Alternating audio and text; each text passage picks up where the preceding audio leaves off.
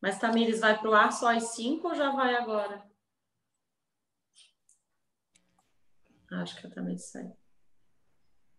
É, já está no ar. Uhum. Mas Tamires vai para o ar só às 5 ou já vai agora? Já está funcionando. Vamos aguardar um pouquinho. Três minutos para ser pontual com as cinco horas. É o teu, é tá, o teu Murilo, tá ligado aí? É o teu ataque. O meu já está no silencioso. Uhum.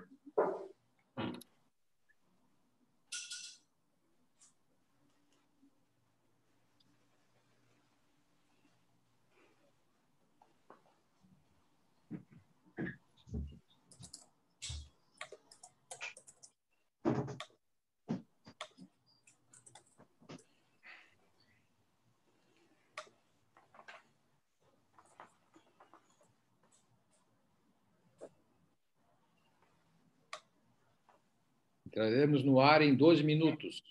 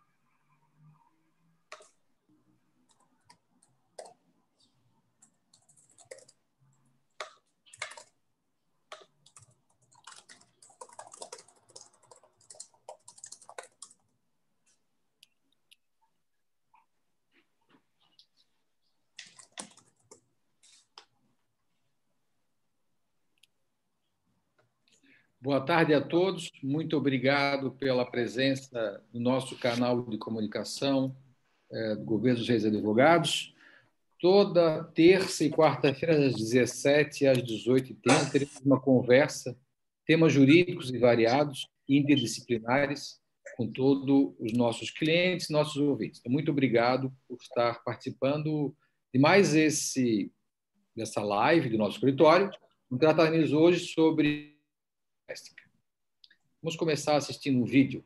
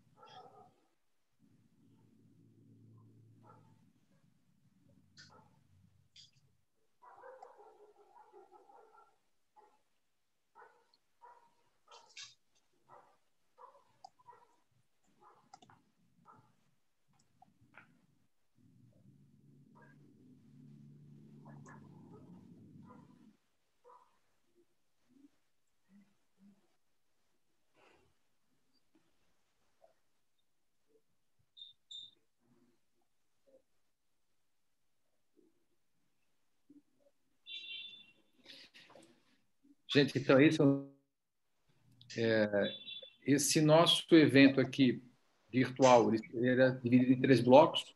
No primeiro bloco, ah, os participantes serão fazendo uma alta apresentação. No segundo bloco, vão colocar as suas ideias sobre a violência doméstica na Covid, especialmente na Covid, né, que é o tema do momento, né? No terceiro bloco, vamos interagir com perguntas e responder perguntas que vão estar no nosso chat. Esse vídeo é online e estará disposto também no YouTube, de forma é, presencial. Para aí vai andar pela internet, vai ficar postado no nosso canal para futuros é, desdobramentos.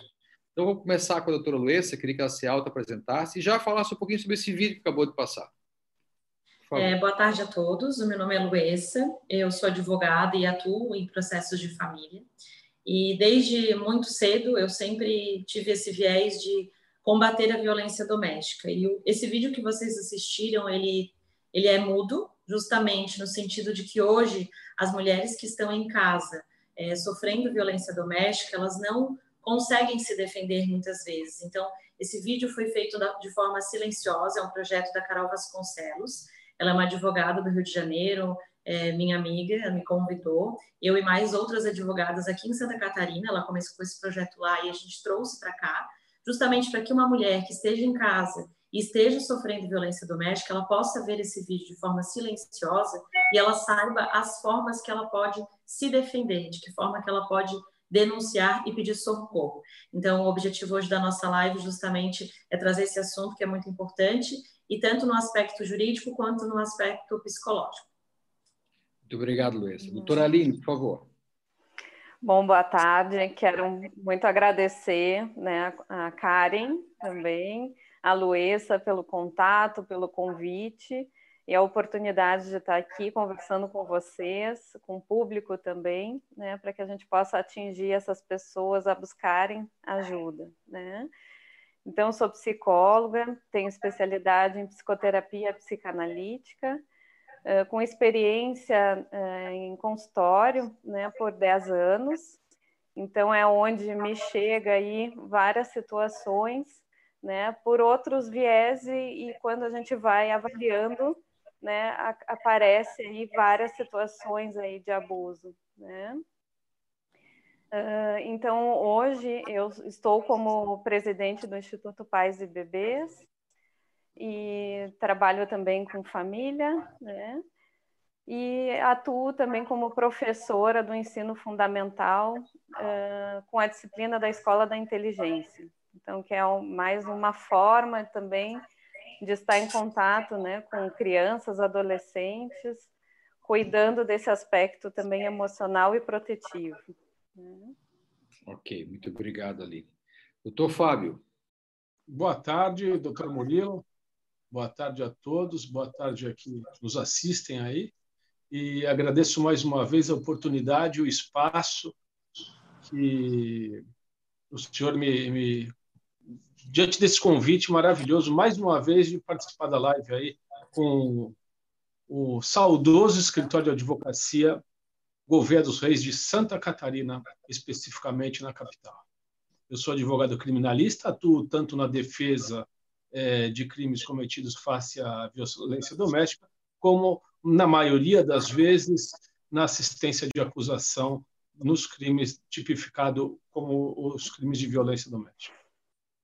Muito obrigado, Fábio. Meu nome é Murilo Reis, eu sou advogado, trabalho em direito empresarial principalmente, e estou tentando criar aqui um ambiente de discussão jurídica interdisciplinar para melhorar a compreensão dos problemas da sociedade e, muito especialmente, agora no Covid, que despertaram mais ainda para o meio digital. Né? Nós já temos uma comunidade digital grande do governo dos advogados, mas agora ela ganhou um novo salto é, de evolução nisso e a gente imagina ajudar a sociedade brasileira. Muito obrigado. Doutora Luísa, podia começar o nosso debate colocando suas ideias sobre a violência doméstica, especialmente na época do Covid, por favor. É, então, qual foi o nosso principal objetivo? Né? Saiu uma pesquisa do Tribunal de Justiça do Rio de Janeiro é, com uma, um gráfico bem alarmante, né? que o número de violência doméstica no período de isolamento ele aumentou 50%. Né? E aí a gente parou para pensar e a estudar os principais motivos. E eu, como atuo em processo de família há muitos anos, percebi também que nesse período os conflitos aumentaram por diversas razões. O isolamento, nós sabemos que o isolamento ele tem afetado as pessoas, né? Depois a doutora Aline vai até complementar na parte psicológica. Então, isso tem feito, é, infelizmente, a convivência aumentou, muitos estão utilizando drogas, bebidas alcoólicas. Obviamente que nada disso justifica a violência doméstica, mas são dos índices que tem feito esse aumento. É, e a gente tem visto que os conflitos têm aumentado, e principalmente em decorrência do isolamento, a mulher não consegue ter uma rede de apoio, porque antes ela poderia sair de casa, ela poderia conversar com alguém, e agora ela está isolada com esse agressor. Lembrando que a violência doméstica, é, na sua grande maioria, infelizmente, ela é feita por um agressor que é íntimo da parte, seja um namorado, seja um marido, algum conhecido. E eu acho que é importante a gente trazer esse assunto à tona, porque a gente não pode se calar, a gente tem que falar sobre o assunto, a gente tem que mostrar para as mulheres que elas possuem sim uma rede de apoio. Então, o nosso, né, abrindo esse debate, o nosso principal objetivo para você que está nos assistindo é isso, né? É levar para essa mulher o conhecimento de que forma ela pode se defender, e principalmente mostrar para os homens é, formas é, de tentar combater também, porque nós, né, não é só mulheres, né? Muitas vezes a gente vê nas rodas de, de amigas ou grupos e só mulheres participam. E, na verdade, a gente precisa trazer os homens também para esse debate, mostrar que eles sim precisam é, ajudar essas mulheres, né? Claro, aqueles que estão ali na rede de apoio. Então, isso é muito importante, mudar um pouco essa nossa cultura do machismo, né? De achar que mulher apanha porque gosta, porque infelizmente isso ainda, em pleno século XXI, é algo que é realmente muito escutado. E falo isso porque já presenciei violência doméstica com pessoas muito próximas e até as mulheres têm um preconceito de achar que realmente a mulher quer viver aquilo ali, não conseguem ter a empatia. Então, acho que o momento que a gente vive hoje no mundo, em decorrência do Covid, de tudo que tem acontecido, é a empatia que é, a, é o que é necessário. Então, essas mulheres precisam desse apoio e o objetivo do nosso vídeo é falar um pouquinho sobre o assunto. Ótimo, ótimo. Doutora Aline, suas impressões, por favor. Uhum.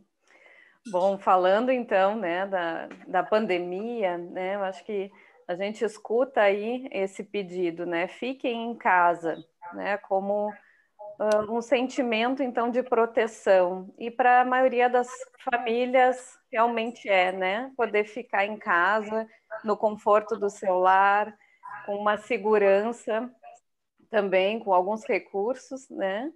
Mas que para essas famílias que vivenciam a violência, o estar dentro de casa em isolamento, como a Luísa trouxe também, é um desespero, né? É um desespero a mais aí, um fator de risco a mais. Então a gente não sabe aí o que, que acaba sendo pior, né? O Covid, né? O coronavírus ou a questão da violência que é vivenciada diariamente também, né? E por estar né, com essa intensidade desse convívio mais forte, né, mais diário também, uh, só tende a piorar, né? Aquilo que não estava bem, aquilo que já não vinha bem, né, acaba piorando, né? Fora também as situações econômicas aí, né? Bom, não, acaba tendo desemprego, né? A, a, estrutura então desse agressor, né? De forma a reagir com essa situação acaba sendo pior também, descontando na vítima, né? E acaba sendo um ciclo vicioso também. Acho que depois a Luísa vai trazer, né? A gente vai poder falar um pouquinho sobre isso. E, bom, antes né, do, da pandemia, o que era possível se diluir um pouquinho né, dessa violência, podendo sair, podendo né, ir para o trabalho, né? Uh, hoje não é possível, né? Então esse convívio diário não se dilui, né? E a mulher acaba né, sofrendo então muito mais uh, essa violência. Né? Então o que diferencia também, né, muitos dos relacionamentos aí saudáveis e não saudáveis na questão da, da resolução de conflito, né, é, é a conversa, é os dois poderem chegar aí a uma situação, né, entrar no conflito, mas não no confronto, né? E o uso da violência acaba sendo essa energia ali, né, violência, é, a agressão, né, é uma descarga que é colocada naquele momento e depois assim se dilui, né, como se isso tivesse resolvido a situação, né. E, e, não, né? A gente sabe que isso é um ciclo. Depois, né, o agressor acaba também se vitimizando, né? A mulher normalmente né, se sente também culpada dessa situação toda, acaba perdoando, né? E volta de novo o ciclo, né? Sempre piorando aí, né? Não tem uma forma de, de resolver sem ter uma, uma rede de apoio também, né? E nesse período em que a gente está em isolamento, como a Luísa também colocou, fica uh, às vezes fora, assim, como que eu vou buscar ajuda, né? A rede de apoio que era minha amiga, que eram meus familiares, estão mais distantes. E como que eu posso fazer para solicitar essa ajuda?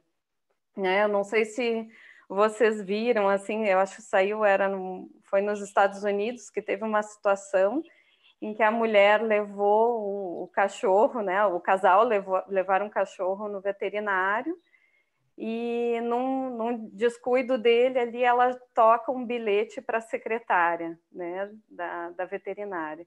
E esse bilhete era um pedido de ajuda, né? Então a secretária imediatamente ligou, né, para a polícia e a polícia pôde vir e, e dar né, o desfecho aí da situação. Então, nesse momento, né, em que as saídas são mais uh, são poucas, né, que a gente tenha também essa sacada, né, como que a gente pode também acionar, uh, solicitar ajuda, né, de uma forma por bilhete, enfim, né, mas é muito difícil também pedir ajuda, né, a mulher geralmente não não é fácil se dar conta, né, de que está sofrendo uma violência principalmente quando a gente fala na violência psicológica e moral, né? Começa um sentimento de desconforto, né? Um sentimento de desvalia, mas é difícil identificar que é sim uma violência, né? Então, para a mulher, principalmente, poder identificar que está sendo vítima, né? Até esse processo, né? Fazer esse entendimento, né? poder pedir ajuda é um longo caminho, muitas vezes. Né? E como tu falasse também, né, Luísa, uh, tem muita, é, muita desqualificação, assim, né? Bom, mas vocês vivem, né, brigando, mas estão se amando, né?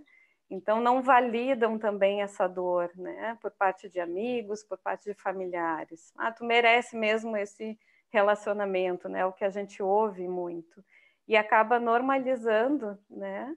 É, uma situação que é grave e que vai se agravando com o passar do tempo. Uhum. É, uh, pode Aline, consegue, consegue enxergar ou, de, ou desenhar para gente, ou se existe o perfil desse agressor? Estou falando isso que tem na novela Agora das Nove, que eu, eu sou um noveleiro. Ótimo. Sou noveleiro. A irmã do Pereirão sofre uma agressão reiteradas vezes. Uhum. O cara se arrepende, é preso, ela vai lá, solta, ele promete um monte de coisa, volta, né? Embora novela, mas passa muito perto da realidade aquilo, né? Consegue uhum. desenhar para a gente fio desse, desse agressor? É, é difícil a gente poder simpatizar muitas vezes com esse perfil do agressor, né? E entender também esse funcionamento. Uh, o que a gente vem, a gente observa também né, no histórico, quando a gente faz uma investigação mais profunda, uh, vamos pensar assim, uh, lá nos, primeir, nos primórdios mesmo, tá? Num bebezinho. Né? A mãe, aos pouquinhos, ou quem está fazendo essa função materna, vai traduzindo os sentimentos do bebê, né? Bom, tá sentindo isso, né? ah, eu acho que tu tá com fome, eu acho que tu tá triste, né? Vai fazendo essa função de traduzir esses sentimentos, né?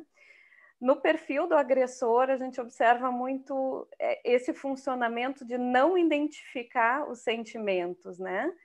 Então, o que, que acontece? Ele não identifica o sentimento e acaba agindo, atuando, que a gente fala, né? Então, atua de uma forma agressiva justamente por não identificar o que está incomodando. Então, coloca no outro, né? Se eu, bom, eu estou ansioso, se eu estou preocupado, eu vou botar a culpa no outro, né? Na mulher ali, né? Que me parece então mais frágil, ela que me provoca. Então, tá é, colocando no outro aquilo que eu não consigo dar conta, né? Dos sentimentos aqui, né? E Uh, então, assim, acaba, ele também, né, acaba se, se vitimizando, né, eu acho que na novela aparece muito isso, né, bom, então promete muitas coisas, né, acaba uh, dando presentes, né, prometendo, então ele entende, ah, eu vou mudar porque acho que me exacerbei aí, mas eu vou mudar, mas é um padrão que é repetido, né, que é muito difícil eh, a pessoa, o agressor, se não identifica assim as questões que está que está perdendo, né? Ele acaba então repetindo sempre o mesmo o mesmo funcionamento. Uhum. E a vítima de certa forma entra nesse jogo, né? Uhum. Que é difícil de sair também.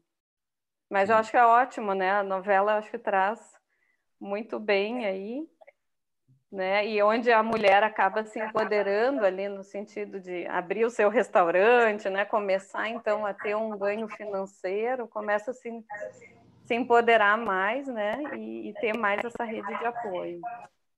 Entendi. Uhum. Fábio, isso tudo que acontece é criminalizado, né?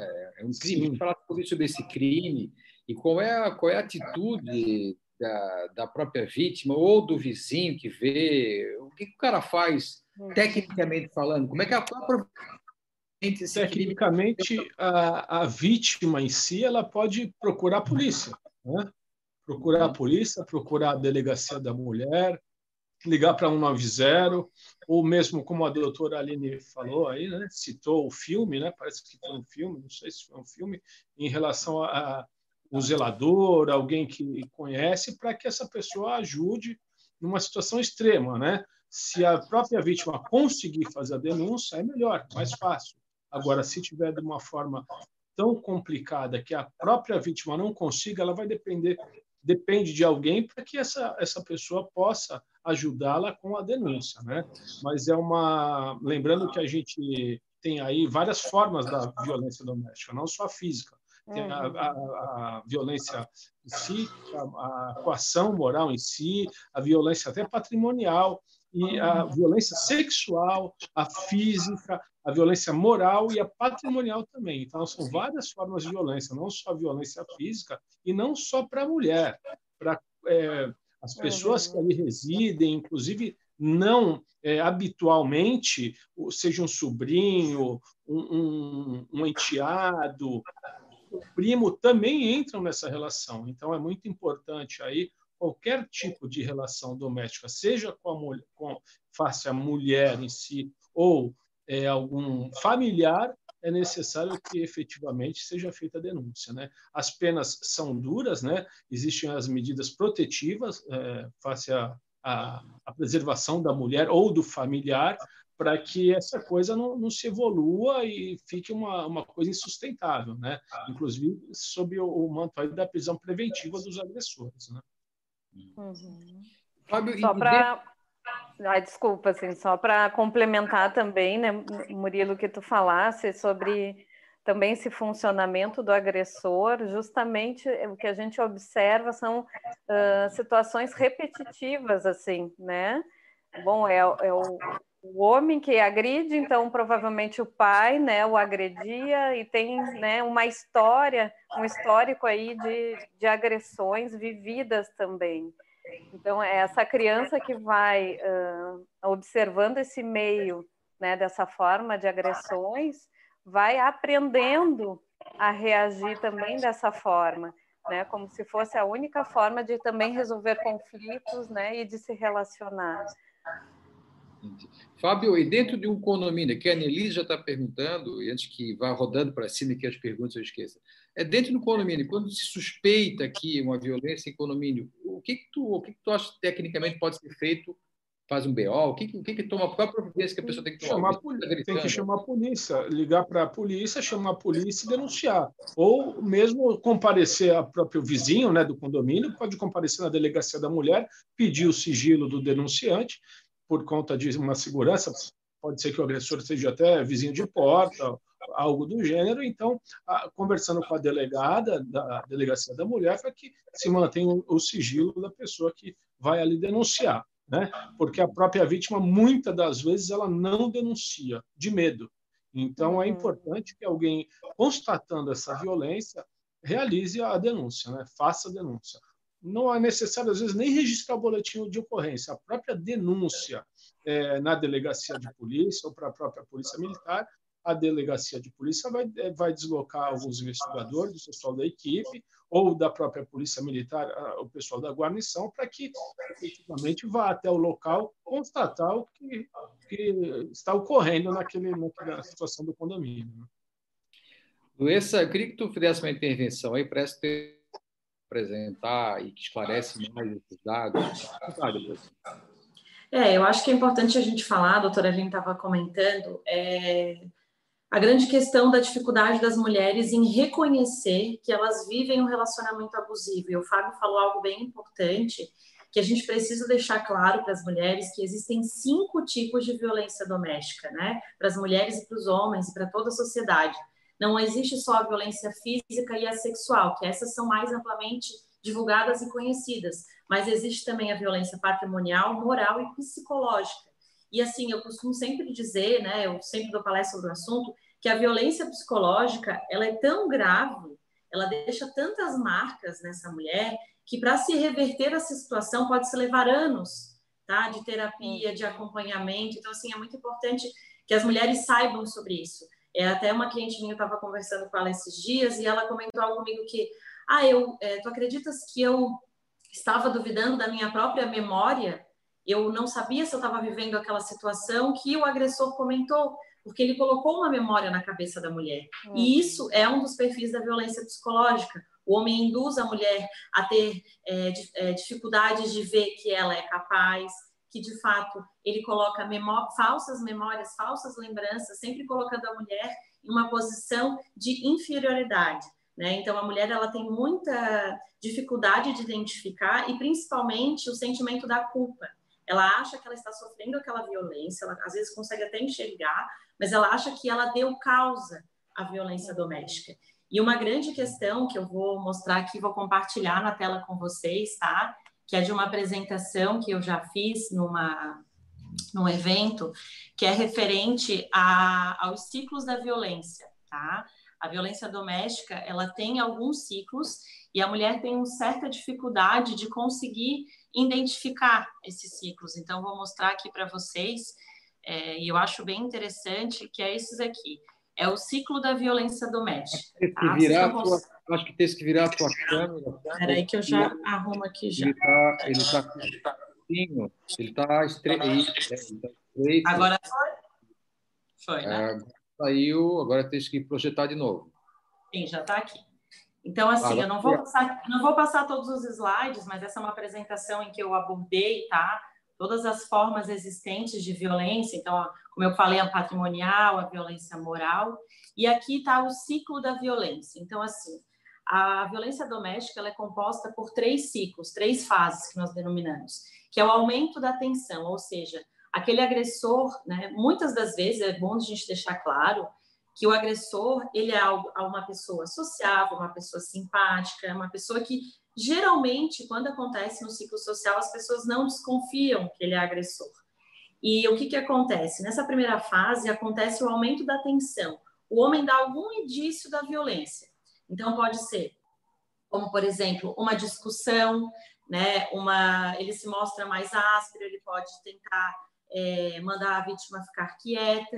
E, em geral, nesse primeiro momento, como vocês estão vendo ali no quadro, a vítima ela se sente é, acuada, ela não sabe o que está acontecendo e ela pensa, ela tenta justificar que aquilo está. Ah, aconteceu porque eu dei causa, eu fiz ele ficar nervoso. E aí a gente passa para a segunda fase, que é o ato de violência, onde realmente ocorre a agressão ou a violência verbal, xingamentos, né? Algumas vezes a vítima toma a decisão de buscar a denúncia e, buscar uma rede de apoio, ou ela acaba se calando, que geralmente é o que acontece. E a última fase é a fase do arrependimento, que a gente chama da lua de mel. O homem se diz arrependido, faz promessas, como vocês falaram da situação da, da novela, ele dá presentes, ele fala que isso nunca mais vai acontecer. E a mulher, por, se, por sentir medo, é, se sentir coagida, se sentir culpada, muitas vezes ela perdoa esse agressor. Então, esse ciclo, como a doutora Aline já comentou, ele vai se repetindo tá? E aí essas agressões, elas tendem a aumentar. Elas tendem, no início, se foi só um xingamento, depois vai ser um pontapé, depois vai ser um estupro, né? Porque a gente precisa falar que estupro acontece sim nos relacionamentos, no casamento, no namoro. Uhum. Então esse ciclo ele começa a se repetir. E eu acho que é importante a gente é, mostrar para as mulheres e para a sociedade é, que a gente tem um ciclo de proteção, que a gente precisa acolher essa mulher, porque uma das coisas que eu mais escuto atendendo essas mulheres é que elas não, primeiro, elas não se enxergam enquanto vítima, né? Elas se enxergam sim como às vezes as culpadas da situação. Então a gente precisa trazer essa mulher para a realidade, mostrar para ela de forma empática que realmente ela está vivendo uma violência. Então é fundamental para essa mulher que ela tenha uma rede de apoio com amigas, com os familiares, porque tem muitas mulheres que não têm apoio da família, ficam presas no casamento porque não tem esse apoio e muitas vezes elas ficam, na grande maioria, é, preocupadas com o julgamento da sociedade, né? Porque a gente, é, infelizmente, a gente escuta muito, ah, ela está apanhando porque ela quer. Então, infelizmente, a mulher escuta isso, se sente mais coagida ainda e tem mais dificuldades de enfrentar o problema. E a gente precisa saber que, o, na grande maioria, o agressor, ele tem uma rede de amigos. E a mulher pensa, nossa, eu vou dizer isso, ninguém vai acreditar em mim. Vão dizer que eu estou maluca, que eu estou inventando né? A doutora Aline pode confirmar esses borjões que eu tô, esses jargões que eu estou falando, que são muito utilizados. É, então, a mulher se sente realmente muito coagida, com muito medo de fazer a denúncia. Então, eu acho que esse ciclo se repete, a gente precisa combater esse ciclo, como o Fábio falou. É, a gente precisa, sim, meter a colher em briga de marido e mulher. Se você está, é, presenciou, se você no seu prédio escutou que alguma mulher sofreu uma agressão, você sim deve denunciar. Como o Fábio falou, ah, mas eu tenho medo, eu não quero ser exposto.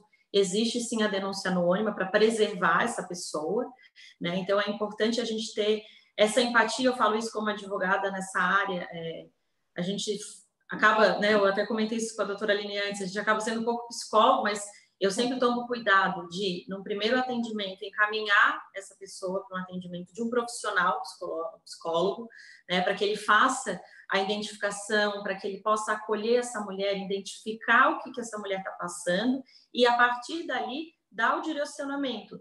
E o Murilo e a Aline falaram uma questão bem importante, é que a gente precisa entender que nesses relacionamentos, muitas vezes, tem crianças envolvidas. E essas crianças vão viver achando que aquela situação que o agressor está cometendo é normal. Isso tende a se repetir quando a mulher vai procurar os relacionamentos na vida adulta ela começa a aceitar algumas situações de agressão porque ela viveu aquilo enquanto pequena com a mãe. Então ela acha que aquilo ali é normal. Ah, o meu, o meu marido ou o meu companheiro me xingar, é, usar uma palavra, me xingar é normal. Ele gritar comigo é normal, porque ela vivenciou isso na esfera familiar e na verdade não é normal. Então a gente tem que fazer todo um trabalho, né, doutora Linda? Depois ela vai comentar um pouquinho de acolhimento e de entendimento o porquê que aquela mulher está vivendo aquele relacionamento.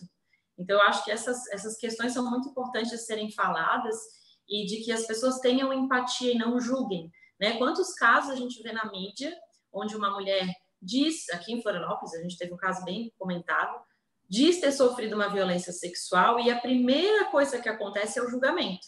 Ah, mas ela se colocou naquela situação, ela estava com a roupa curta, ela deu causa, ela provocou o marido. Então, isso é, são palavras que às vezes a gente, quem não está no meio, ah, mas isso aí não existe mais. Gente, existe o tempo inteiro. Uhum. Né? E só nós, infelizmente, só nós mulheres que vivenciamos essa situação podemos afirmar com certeza que isso acontece todos os dias e agora, com o Covid, realmente essa situação se alarmou, se aumentou e se agravou. Uhum. Essa, é, é, aproveitando para falar um pouquinho mais, Estou é, imaginando aqui uma mulher que está tá vendo esse vídeo ou está ouvindo o vídeo, né?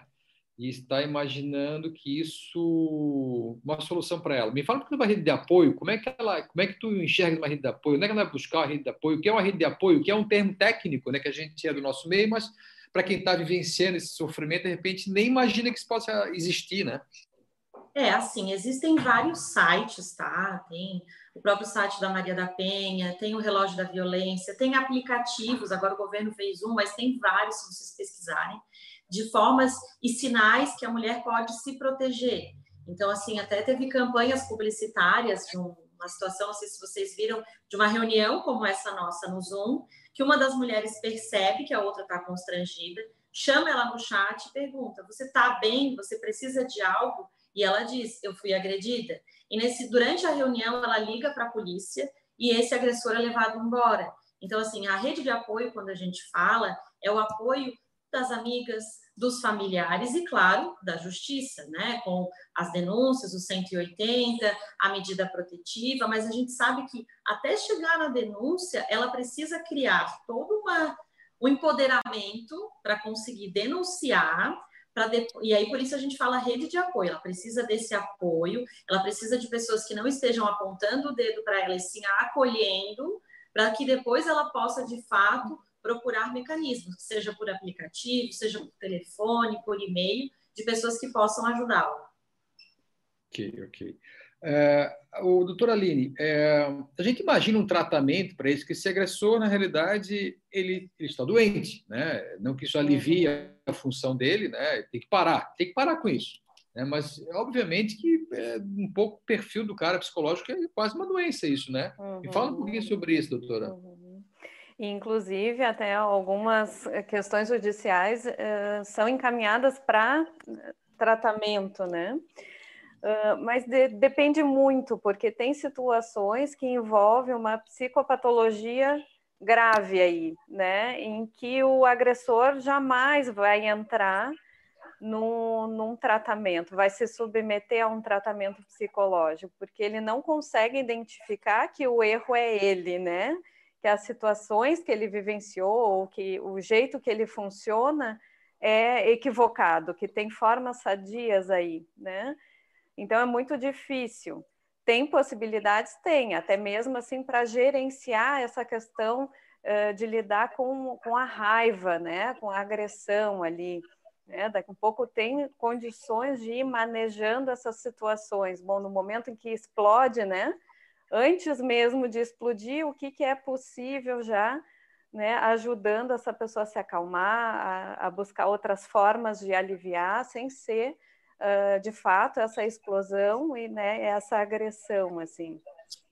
Mas tem questões importantes também desse funcionamento do agressor que muitas vezes eles uh, são muito controladores, né, se mostram muito ciumentos também nessas relações.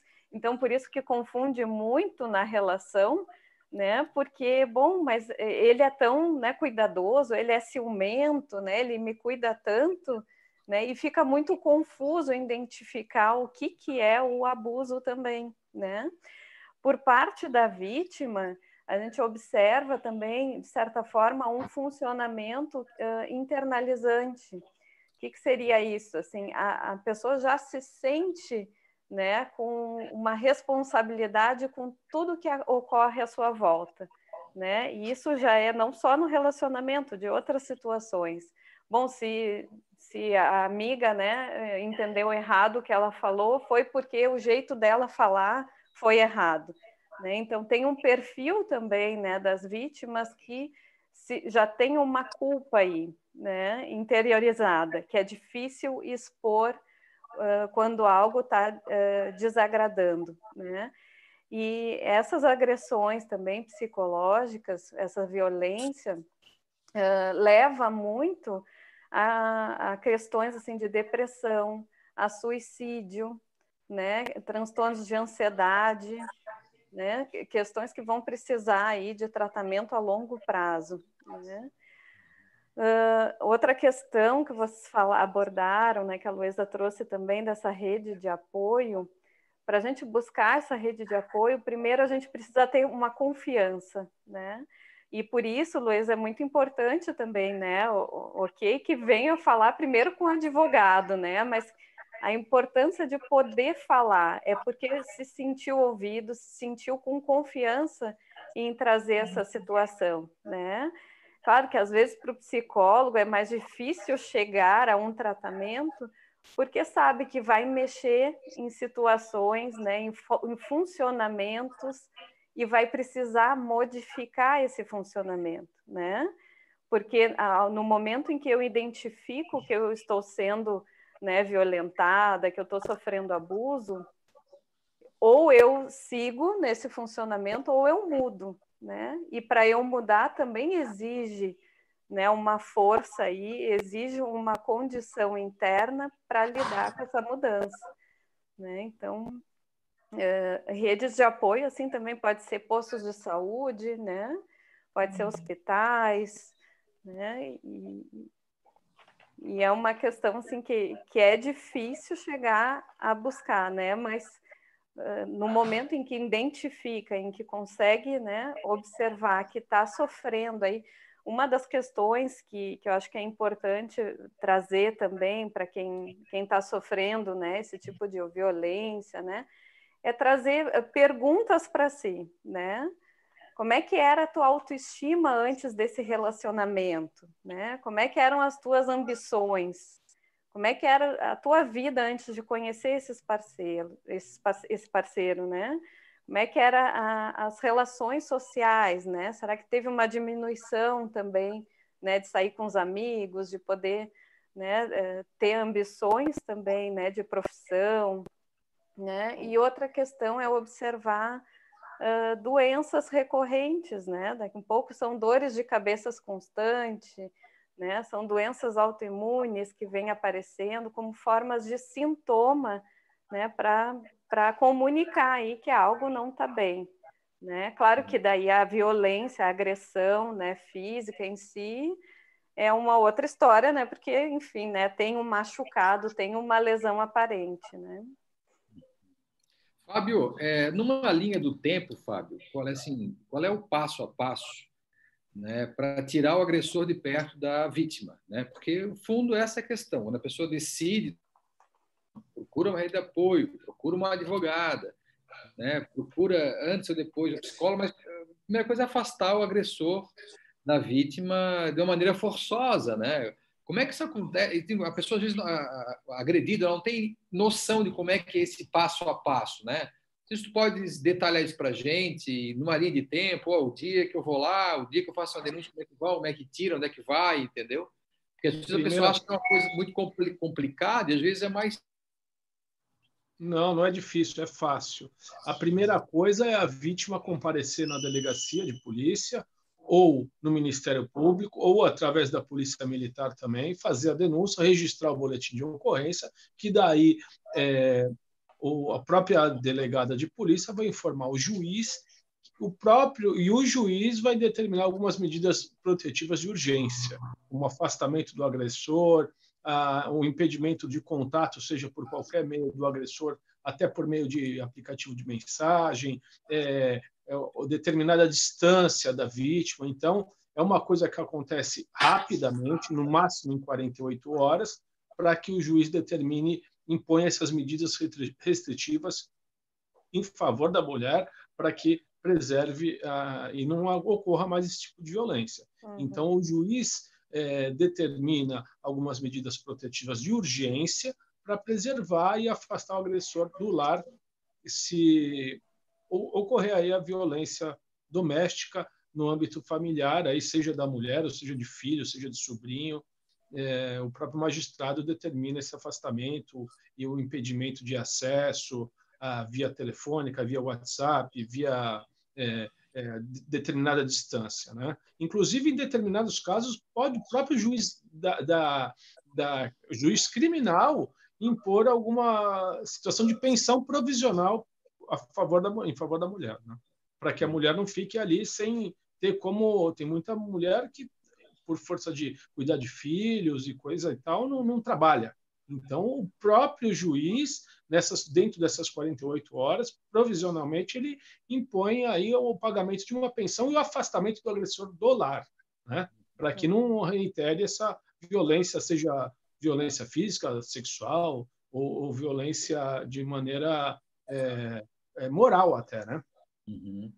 O, o, Luessa, me fala um pouquinho sobre esse manejo dessa ação, né? Porque tem uma questão ali de pensão que pode ser pegada, é, pode ser pedida é, é, preliminarmente, né? Porque eu acho que um problema da mulher é o medo, né, do que fazer, né? E aí com um telefonema para a polícia e tem várias delegacias, pelo menos nas capitais, que são especializadas na mulher, né? Violência da mulher e da mulher, delegacia da mulher, né? Capital Florianópolis, acho que se não me engano é a sexta DP, que é especializada na, na mulher. Né? Então, primeiro é essa barreira, né? mas uma barreira também muito concreta, assim, como é que eu vou viver amanhã se eu brigar com o cara? Né? né? O agressor, às vezes, mantém a família. Me fala um pouco sobre isso, Luísa.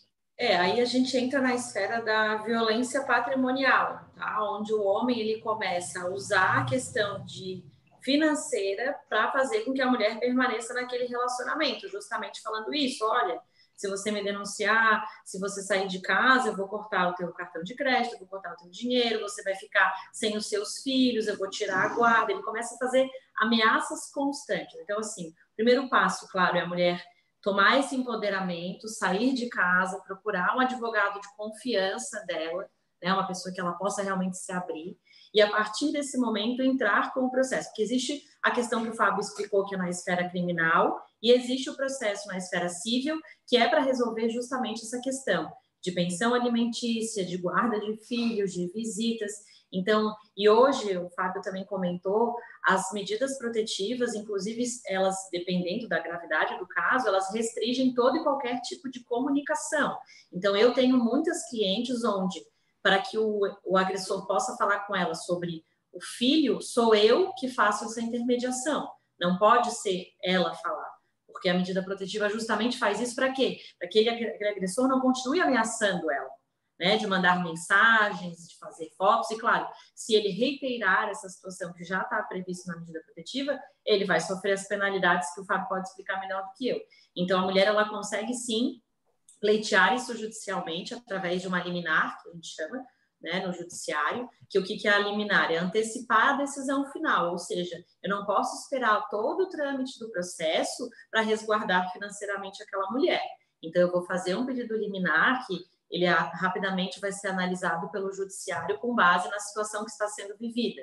Né? Lembrando que, assim, Pensão alimentícia para a mulher, ela não é automática, tem que ter todos os critérios, tem que ser comprovada essa questão da dependência, da violência patrimonial, falando especificamente em casos de violência doméstica, né? não nos casos gerais de divórcio sem violência. Então, tem que ter se comprovado, claro, ela vai ter a medida protetiva para anexar ao processo, fazer todas as explicações e se proteger. Então, assim, é, muitas mulheres pensam, ah, mas eu vou denunciar e não vai acontecer nada. Vai acontecer, tá? Só que, claro, você tem que procurar os órgãos competentes e um advogado de sua confiança para fazer essa tramitação. Luísa, me fala de um caso teu, obviamente, sem trocar no, nos nomes, obviamente, né? É, mas me fala de um caso teu aí mais recente agora, dos últimos seis meses, onde houve violência e houve, e houve afastamento. Né? O Fábio já pode complementar aí com, com o que pode acontecer se descumprir as medidas? Me fala um pouco de um caso concreto. É, o caso concreto aconteceu bem no período do Covid, né? A mãe estava em isolamento, existia já um conflito em decorrência da guarda. É, o agressor tentou agredir ela jogando o carro em cima dela, então rapidamente ela fez o boletim de ocorrência. Na, acho que quase dois dias depois foi dada a medida protetiva, 800 metros de distância, proibição de qualquer tipo de contato. É, então, hoje, o contato dessa pessoa com o agressor é através do advogado, os advogados de ambas as partes, porque realmente, é, é, eu sempre falo, a violência física é um passo, mas a, a violência psicológica ela é absurda. É, só a mulher que vive nisso, ela consegue realmente, depois desse processo, identificar o quanto isso é ruim. Eu já tive uma, um caso de uma pessoa que me procurou, uma pessoa instruída, com faculdade, e ela dizia: Não, mas eu não tenho condições, eu não tenho capacidade de trabalhar. E eu perguntei: Mas por que, que você está me dizendo isso? E ela olhou para mim e disse: Não, mas é porque eu não posso. E, claro, depois de algumas horas de atendimento, o que, que aconteceu? O que, que eu percebi? O agressor colocou isso na cabeça dela. Você não pode, você é incapaz, você depende de mim, você não pode trabalhar, você só sabe cuidar da casa, você não tem condições. E até que a mulher, e hoje com muita felicidade eu vejo que essa mulher passou por todo esse processo, isso já faz dois anos. Hoje ela trabalha, hoje ela está empoderada, ela está nas redes sociais. Então, assim, é uma coisa, é, eu digo que eu amo que eu faço justamente por isso, que a gente consegue de alguma forma ajudar, acolher essa mulher, ela consegue ver, ver o que ela está fazendo e ela mesma consegue criar uma rede, né, de ajudar outras mulheres. Então, eu acho que essa questão dessa percepção do auxílio, principalmente do advogado e do psicólogo, eu acho que no caso de violência doméstica, nunca dá para ser uma situação só. Os profissionais têm que trabalhar sim em conjunto, têm que fazer esse acolhimento e dar o direcionamento para a mulher. Fábio, é... a Juliana aqui está perguntando aqui no chat o que ocorre no caso de o agressor descumprir as medidas protetivas, né? Para explicar o que é a medida protetiva e vamos ver como é que eles cumprem, qual, qual é o final dessa história. As medidas protetivas de urgência são a, a, ali algumas situações que o juiz determina em favor da, do agredido para que não se reitere novas agressões, seja moral, seja física. É, o afastamento do lar, ou, ou impossibilidade de meio de, de, comunicação, seja de qualquer meio, se mantém determinada distância. Caso seja descumprida essas medidas protetivas de urgência, o juiz pode determinar a prisão preventiva do agressor. Então, ele pode ficar preso e preso por força de descumprimento dessas medidas protetivas de urgência, né? E agora tem uma outra pergunta aqui também em relação aqui, se, se o casal, né, se voltar, né? Como fica a ação? A ação ela continua, porque ela não, não pode retirar a queixa, tá? Não existe isso de retirar a queixa, como a gente ouve, ah, ele vai lá retirar a queixa. Não existe. O Ministério Público vai, vai denunciar o agressor e vai vai acontecer ali uma audiência frente ao juiz, um processo criminal, para quê? Porque, na maioria das vezes, a mulher é obrigada a ir lá é, é, retirar. Houve a modificação legislativa, porque antigamente ela ia retirar essa queixa, essa denúncia. Então, não funciona mais assim. Por quê? Justamente por conta do agressor estar em casa, na, na, na residência, é, ali coagindo a mulher a retirar a queixa. Então, para que se evite isso, houve uma alteração legislativa em onde o Ministério Público e o juiz vão, o, o juiz vai ouvir o agressor, vai ouvir a vítima, para que realmente é, é, certifique-se de que ali não tá, não ocorre nenhum tipo de coação para que a vítima ali fale ao contrário, vá depois na delegacia da mulher e fale, olha, veja bem, não é bem assim, não aconteceu nada, foi um equívoco, não. Então ele vai, vai a vítima vai frente ao juiz, frente ao promotor de justiça, para realmente esclarecer se vai continuar ali, se vai, o processo ele vai continuar de qualquer maneira, mas ela vai passar realmente a versão o que aconteceu para o juiz, para o promotor e aí eventualmente pode vir uma condenação. Mas a quebra da, da medida protetiva de urgência face à mulher é, é crível de um mandado de prisão preventiva contra o agressor. E muitas vezes acontece. Né? Eu atuo na, na, na, nos dois lados, tanto da acusação como da defesa, e eu vejo que já atuei em injúria, feminicídio, uma série de coisas, e ocorre, de fato, a, a prisão preventiva do agressor na maioria das vezes. Para materializar, materializar, materializar bem essa questão, agora em maio, né, 2000, é, recente, né, é, foi publicado uma lei, por exemplo, né, onde, verificado esse texto do risco atual iminente, é, o agressor será imediatamente afastado do lar, do domicílio legal, com, é, com a ofendida pela autoridade judicial, pelo delegado de polícia, pelo polícia quando o município não se for sede de comarca. Enfim, tem lei que realmente protege as agredidas disso é, efetivamente. Não é, não é etéreo, não é uma, uma história que se conta. Né? Então, não, não, vai preso. O agressor ele vai preso, ele é. fica preso, fica preso. Eu tenho alguns casos que tem alguns agressores que eu defendo que estão presos há cinco, seis meses por força da quebra da medida protetiva de urgência face à, à pessoa violentada.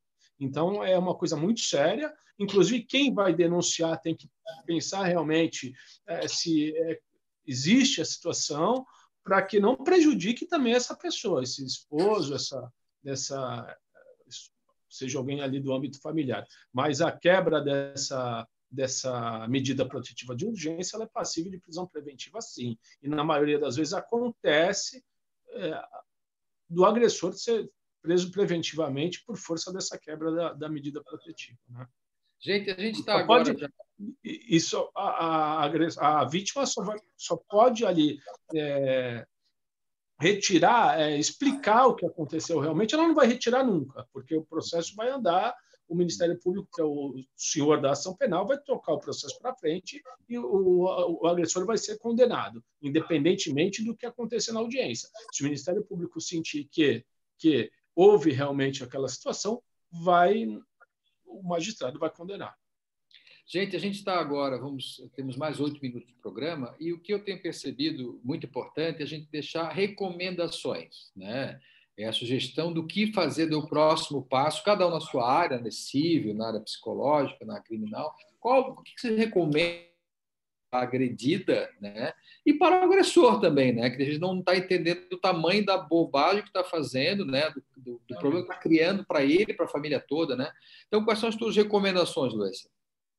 Bom, eu acho que no primeiro caso, a partir do momento que a mulher consegue enxergar que ela está vivendo é, um relacionamento abusivo, ela deve procurar a rede de apoio, procurar uma psicóloga para conversar sobre esse assunto, para mostrar para ela, né, até para que ela possa identificar que forma sair desse relacionamento, porque não é só simplesmente terminar o relacionamento, né? Ela precisa Sim. se preparar é, emocionalmente para isso.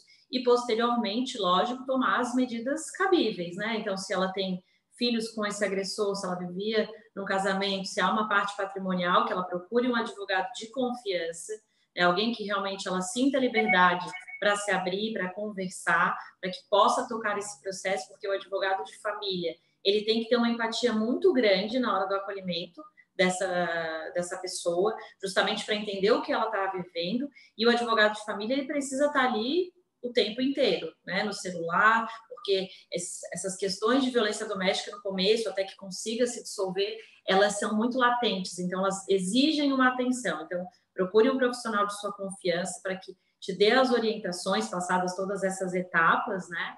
para que realmente você consiga sair desse ciclo de violência. Mas isso de noite, final de semana, Luísa, como as pessoas que não é. são da área jurídica entenderem que isso realmente tem que ter um senso de urgência nisso, né? É, exatamente. Assim, eu, eu costumo dizer que meu celular está 24 horas por dia ligado, porque a gente não sabe o que vai acontecer, se vai acontecer alguma coisa. Então, essa mulher precisa ter a confiança de que o celular do advogado vai estar tá funcionando, que ela vai ter esse acolhimento, né? Então, assim, no meu caso, como profissional, eu sempre vou estar tá dando todas as orientações, porque, como eu falei, eu muitas das vezes, no caso de violência, eu faço a intermediação entre as partes, no sentido dos contatos. Ah, Hoje é o dia de ficar com o filho, ela não pode falar com o agressor, ele não pode entrar em contato.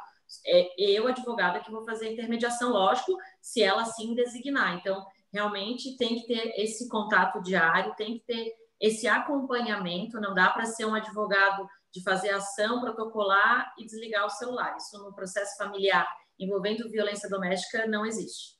Ótimo, muito obrigado.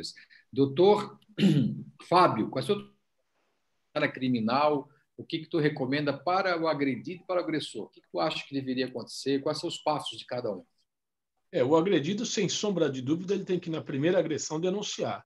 Vai na polícia, chama 190, registra, vai no Ministério Público, tem vários meios para denúncia, para que isso vire uma coisa natural, uma coisa normal, né? E uhum. até porque em determinadas vezes tem criança envolvida, uma série de coisas. Então tem que tem que denunciar, tem que fazer o requerimento da medida protetiva, tem que explicar para o delegado de polícia que é uma coisa que vem sendo reiterada, que o próprio delegado de polícia vai comunicar ao juiz, o juiz em até 48 horas vai determinar as medidas de urgências em benefício da, da, da, da pessoa que está da pessoa agredida ali, né?